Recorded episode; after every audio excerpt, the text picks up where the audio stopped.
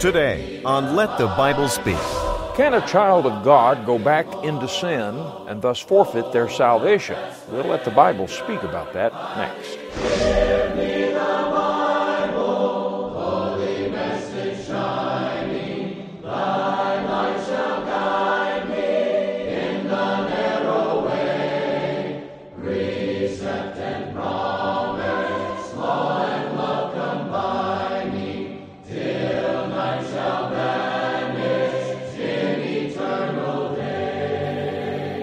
And welcome. It's my pleasure to be with you and study the Word of God with you today. For today's study, we take up one of the most common and hotly debated questions surrounding the Bible and the Christian's relationship to God.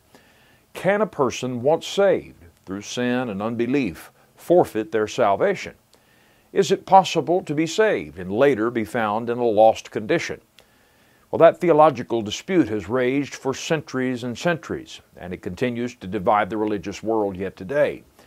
It's common to hear preachers claim that a genuinely converted person can never lose their salvation regardless of what they may say, think, or do in the future.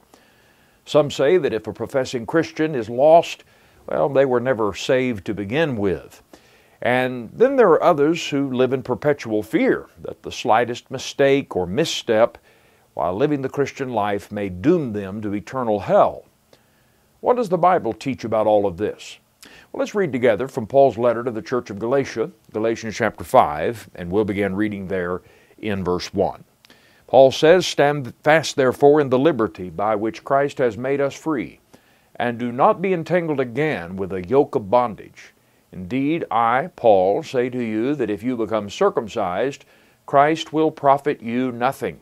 And I testify again to every man who becomes circumcised that he is a debtor to keep the whole law.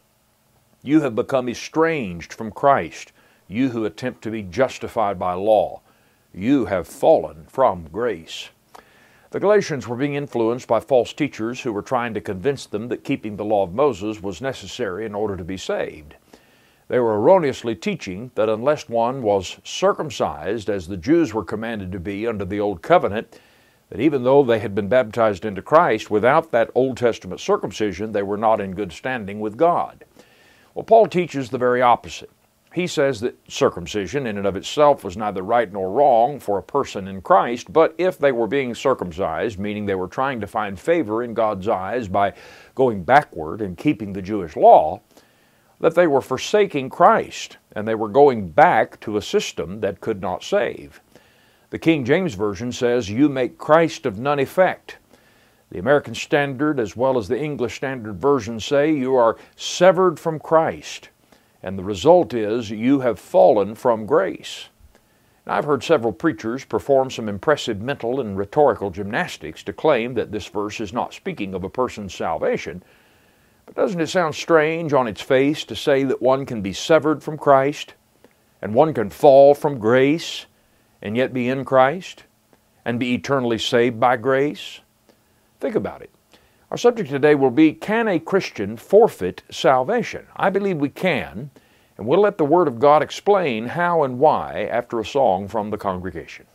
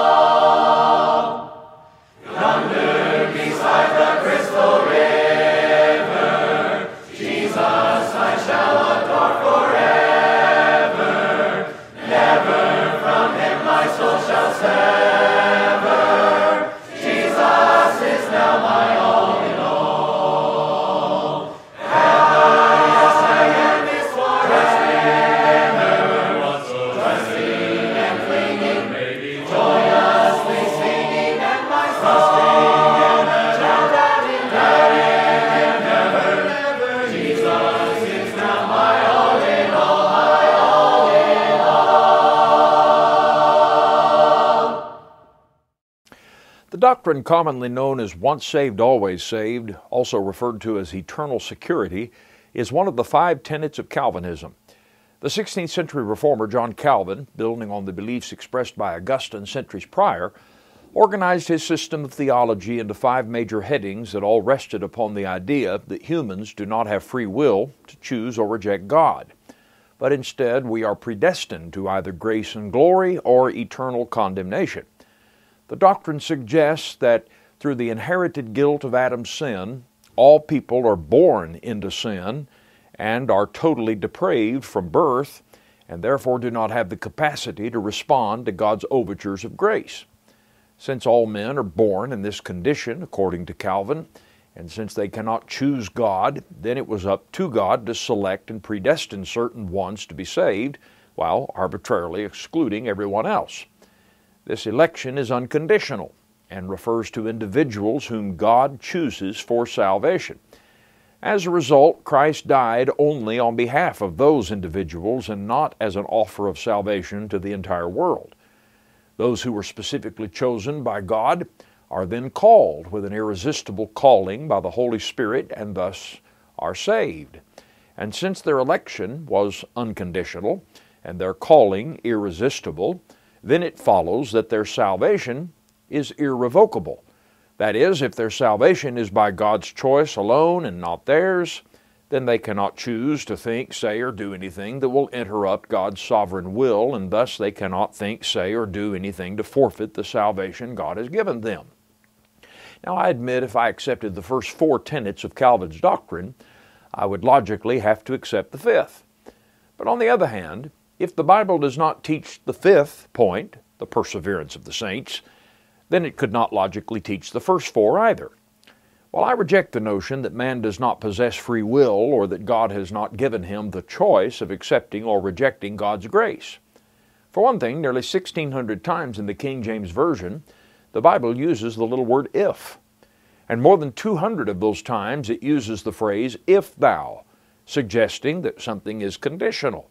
And the person being spoken to has a choice in the matter. If you do this, then that will be the result or consequence. Or if you do not do this or the other, then you will not receive this or that. Moses told the people long ago that God had set before his people the choice of either life or death. They were to choose one or the other. Now, clearly, the Bible teaches that God puts choices before us then, and we are accountable for how we respond to those choices. But it would logically follow that if we are just pawns on God's chessboard of time and space, and we are not given the ability to choose, then the doctrine of Calvin would, uh, would be possible. Clearly, though, God does put choices before men and women, and there are consequences to those choices, and that runs counter to the doctrines of Calvinism. Now, as I say, if the doctrine of once saved, always saved is not taught in the Bible, then neither could the other four tenets of Calvinism be logically taught in Scripture. So today let's consider this doctrine of once in grace, always in grace, because that's a common question that people ask. Can I lose or forfeit my salvation? Well, let's see if the doctrine of once in grace, always in grace accords with God's Word. There are at least five explanations of this subject in the religious world today. First, Calvinists, like we just mentioned, suggest that since salvation is all the work of God with no choice on man's part, then that saved person cannot make any choice that would condemn him. If he was saved solely by an arbitrary decision, and act of God, then it would take another arbitrary act or decision of God for them to be lost. And then others say that Christians can indeed sin, but God won't allow them to remain there. God won't allow them to die and be lost because of those sins. They believe that God will chasten and correct them until they repent and they may miss out on some of the blessings and joys of the Christian life in the meantime, but God will make sure that sin is purged from their life before they go to judgment. They will ultimately be saved. Some go so far as to say that a Christian who dies in a sinful and impenitent state will still be saved. Oh, they may lose some of their heavenly reward, but they will still go to heaven. And others say that a professing Christian can sin and be lost, but all that proves is that the person was never saved to begin with. No person, in other words, can truly possess salvation and then turn away from it and lose it. If so, they never had it. But then there's a fifth view that says that God expects Christians to be faithful to Christ. But if they turn away from Christ and disregard His commandments, their soul stands in jeopardy. If they abandon the faith of Christ, if they go back into a life of sin, then they forfeit their place in Christ and are in danger of being lost. Now, what do the Scriptures teach of all of that? That's the question. And it's not how you or I feel about the matter. It's not what seems right or fair according to our way of thinking. It's not, well, it seems to me. It's not what the creeds of various religious bodies affirm, Westminster Confession or otherwise. And it's not even what the majority of preachers and theologians say. What does the Bible say? Now, the book of Galatians, from which we took our textual reading a few moments ago, is a warning to a church in danger of apostasy. Their members were in danger. They were dealing with what we call Judaizing teachers who were trying to enforce the law of Moses on Gentile converts to Christianity. They were telling them that unless you are circumcised and keep the Old Testament law, you cannot be saved. Despite the fact you were baptized into Christ and put your faith in Him, you've still got to go back and keep the law. Well, Paul calls such teaching in Galatians chapter 5 and verse 1 a yoke of bondage. And he goes on to say that those who go down the path of being saved by keeping the Mosaic law, well, that obligates them to keep the entire law, which no man except Jesus Christ was ever able to do, and therefore that condemns that person. His conclusion is in verse 4 if you do that, you have become estranged from Christ, and you have fallen from grace. Now, if salvation is found in Christ, how can you be saved while estranged from Christ? If salvation is by God's grace, how can you be saved having fallen from grace? Which, by the way, many say is impossible for the Christian to do, but that's not what Paul said. He said you can fall from grace. He said you can become severed from Christ. Now, some will counter that Paul told the Romans in Romans chapter 8, verses 38 and 39, that nothing can separate us from the love of God which is in Christ Jesus our Lord. Well, that's very true. But we can't pit Scripture against Scripture. They're both true. We have to harmonize the Scriptures. And friend, the fact that God loves us, cares for us, wants us to be saved, and has acted in the most supreme way to work for our good, and that nothing can separate us from that love expressed in Christ, does not mean that we cannot willfully turn away from Christ and forfeit all that God offers us in Him. Paul again said, You can be severed from Christ. You can fall from grace. And yes, Jesus also said in John chapter 10, verses 27 to 28, My sheep hear my voice, and I know them, and they follow me, and I give them eternal life, and they shall never perish. Neither shall anyone snatch them out of my hand. Well, that's absolutely true, thank God. No one can snatch you out of the hand of Christ, including the devil. When you trust in Christ, yes, you are secure from Satan's vices and Satan's attacks. There is refuge and safety in Christ. Submit yourself to God. Resist the devil, and he will flee from you, said James. And that's a promise. But the question is what if you refuse to submit to God? What if you don't resist the devil? And many Christians don't. What if you choose to follow sin? And many who profess to follow Christ do just that. What if you go back to the life you came out of, like Demas, who, having loved this present world, forsook Paul, forsook the ministry. Well, Peter answered that in 1 Peter 5, verses 8 and 9. He said, Be sober, be vigilant, because your adversary, the devil, walks about like a roaring lion, seeking whom he may devour. That's a warning to the Christians that Peter is writing to. Can a Christian fall prey to the devil and be spiritually devoured by him? Well, Peter warns that that's possible. If the devil devours him, can he still be in a saved condition? Think about that.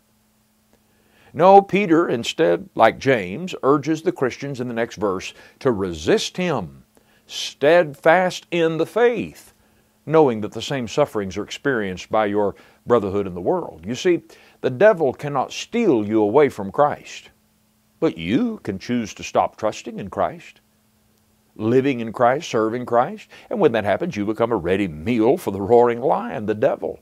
Friends, that's more than losing some measure of reward. That's a matter of losing your soul. That's a matter of perishing. And the warning is when you leave Christ, when you by your own choice are severed from Him, that's what will happen to your soul. Now, it may be a very comforting doctrine to suggest that nothing a person who has once been saved can say, think, or do will put their eternal soul in jeopardy. But, friends, such a doctrine is simply not upheld in the Word of God. And I want to stress here that we're not talking about a Christian walking a tightrope to heaven and never knowing whether we are saved or not. We're not talking about one who refuses to, sub- or rather, I should say, we are talking about one who refuses to submit to God, one who knowingly rebels against Christ, one who stops believing and following the Word of Christ, who apostatizes from the faith, who walks away from the faith. Listen to the position that puts a Christian in, according to Peter, in 2 Peter chapter 2, beginning in verse 19. I want you to listen very carefully to what Peter says as he describes the former and then latter conditions of these apostates. He's not writing about people who are earnestly trying to follow Christ. He's writing about people who have turned away from Him. And he says, while they promise them liberty, they themselves are slaves of corruption.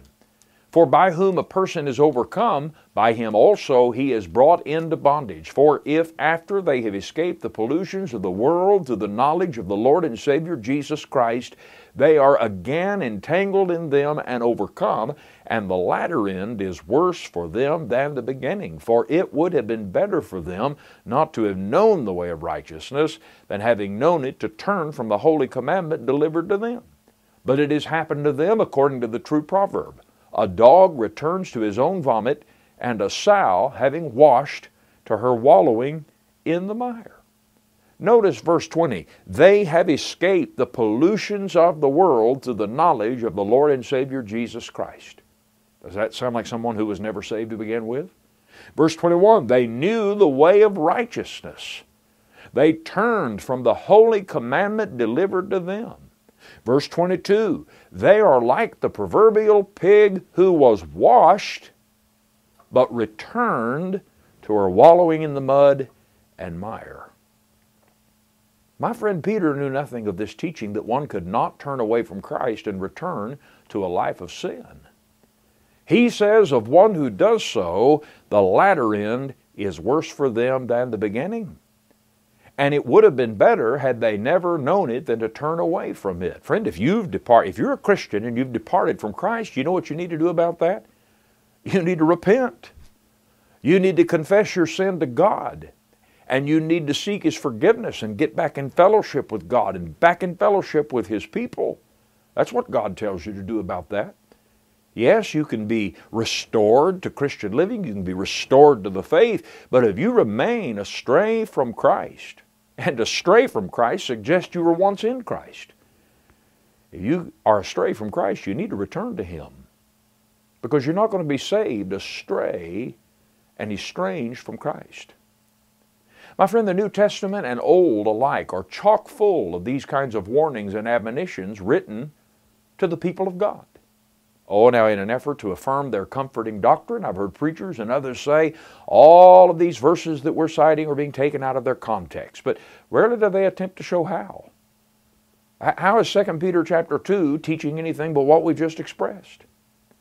You see, they make the accusation to cast doubt on those who challenge their doctrine, but in these and many other verses, they, in plain, unequivocal language, warn Christians in danger of leaving the faith or stubbornly and flagrantly living in sin, that there are condemning consequences to such a course.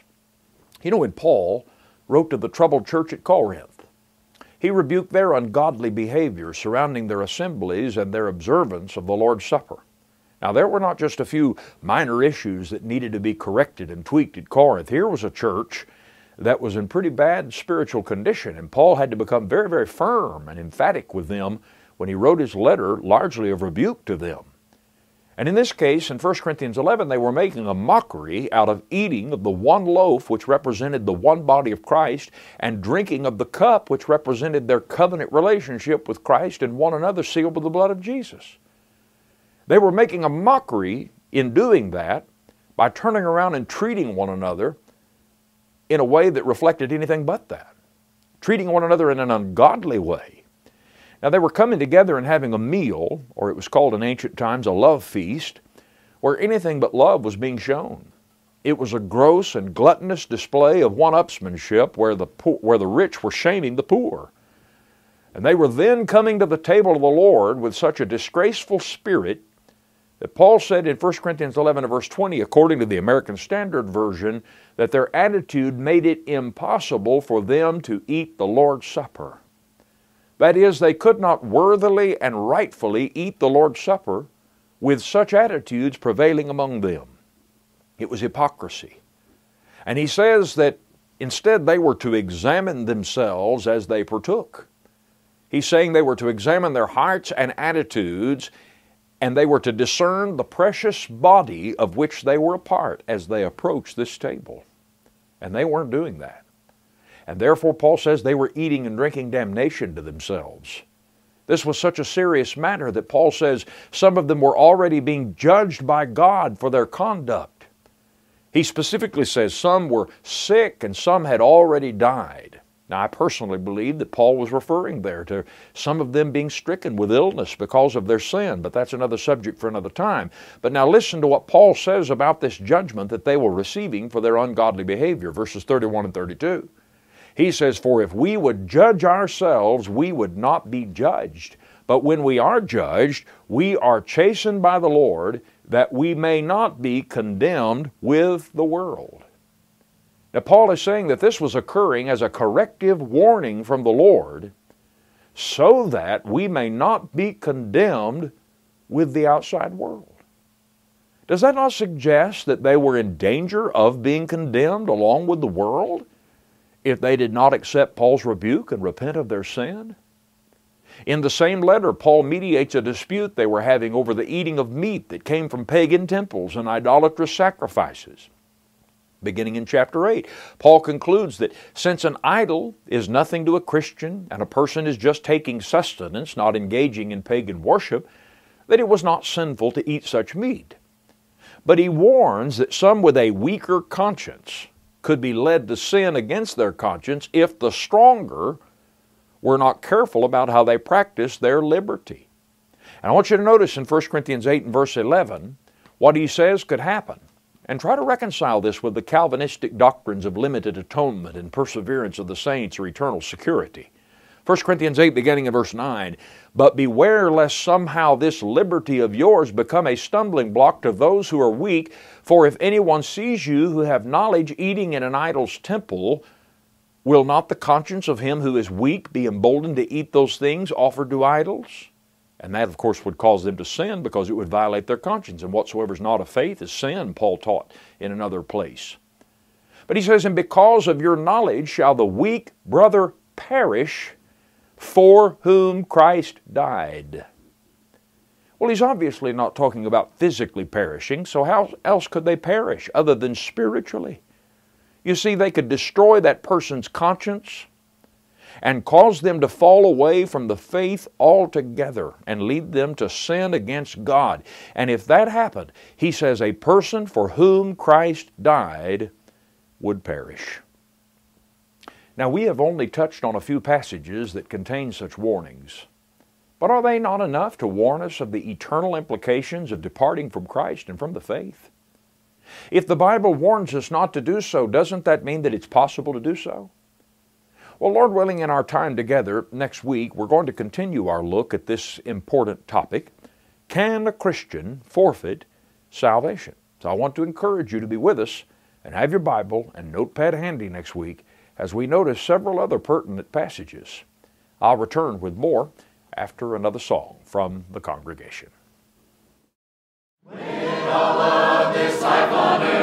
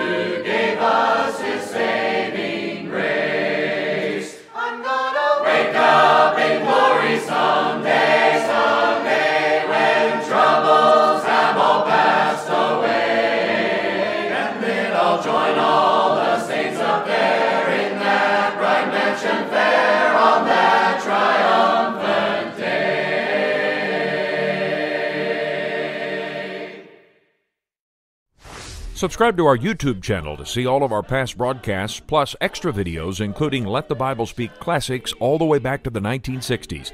And get new updates, go to YouTube and search for Let the Bible Speak TV and click on subscribe.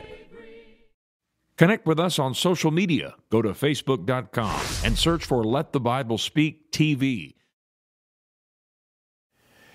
Be sure to join us next week as we continue our study on Can a Christian Forfeit Salvation? We'll look at a number of other passages, and I hope you'll be ready for that study if the Lord wills next time we get together. If you'd like a copy of today's lesson, we'll be glad to send you a free transcript. There's never any charge for the transcripts. Just get in touch with us and ask for the lesson Can a Christian Forfeit His Salvation? Part 1, and we will be glad to send that to you as quickly as we can. Thank you so much for joining me today. I hope you will make your plans to be back next time and help us spread the word about Let the Bible Speak, won't you? If you're watching over television, encourage your friends and neighbors to watch. Set your DVR so you can record it from week to week. And if you're watching online, well, we encourage you to share the programs on your social media platforms and however you may be willing to share that information with others. And we hope you'll help us to grow our audience from week to week. Thank you for joining us for the program. We hope you have a great week ahead, and I'll look forward to meeting you back here again if it be the Lord's will. Until then, may God richly bless you. Let the Bible Speak is brought to you by the Church of Christ.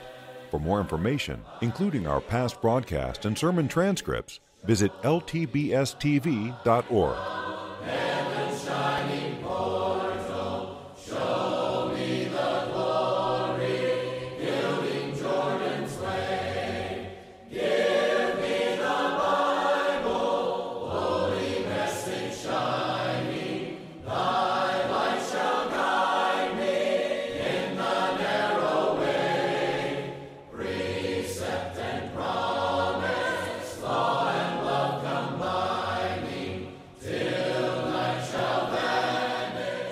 for being with us today.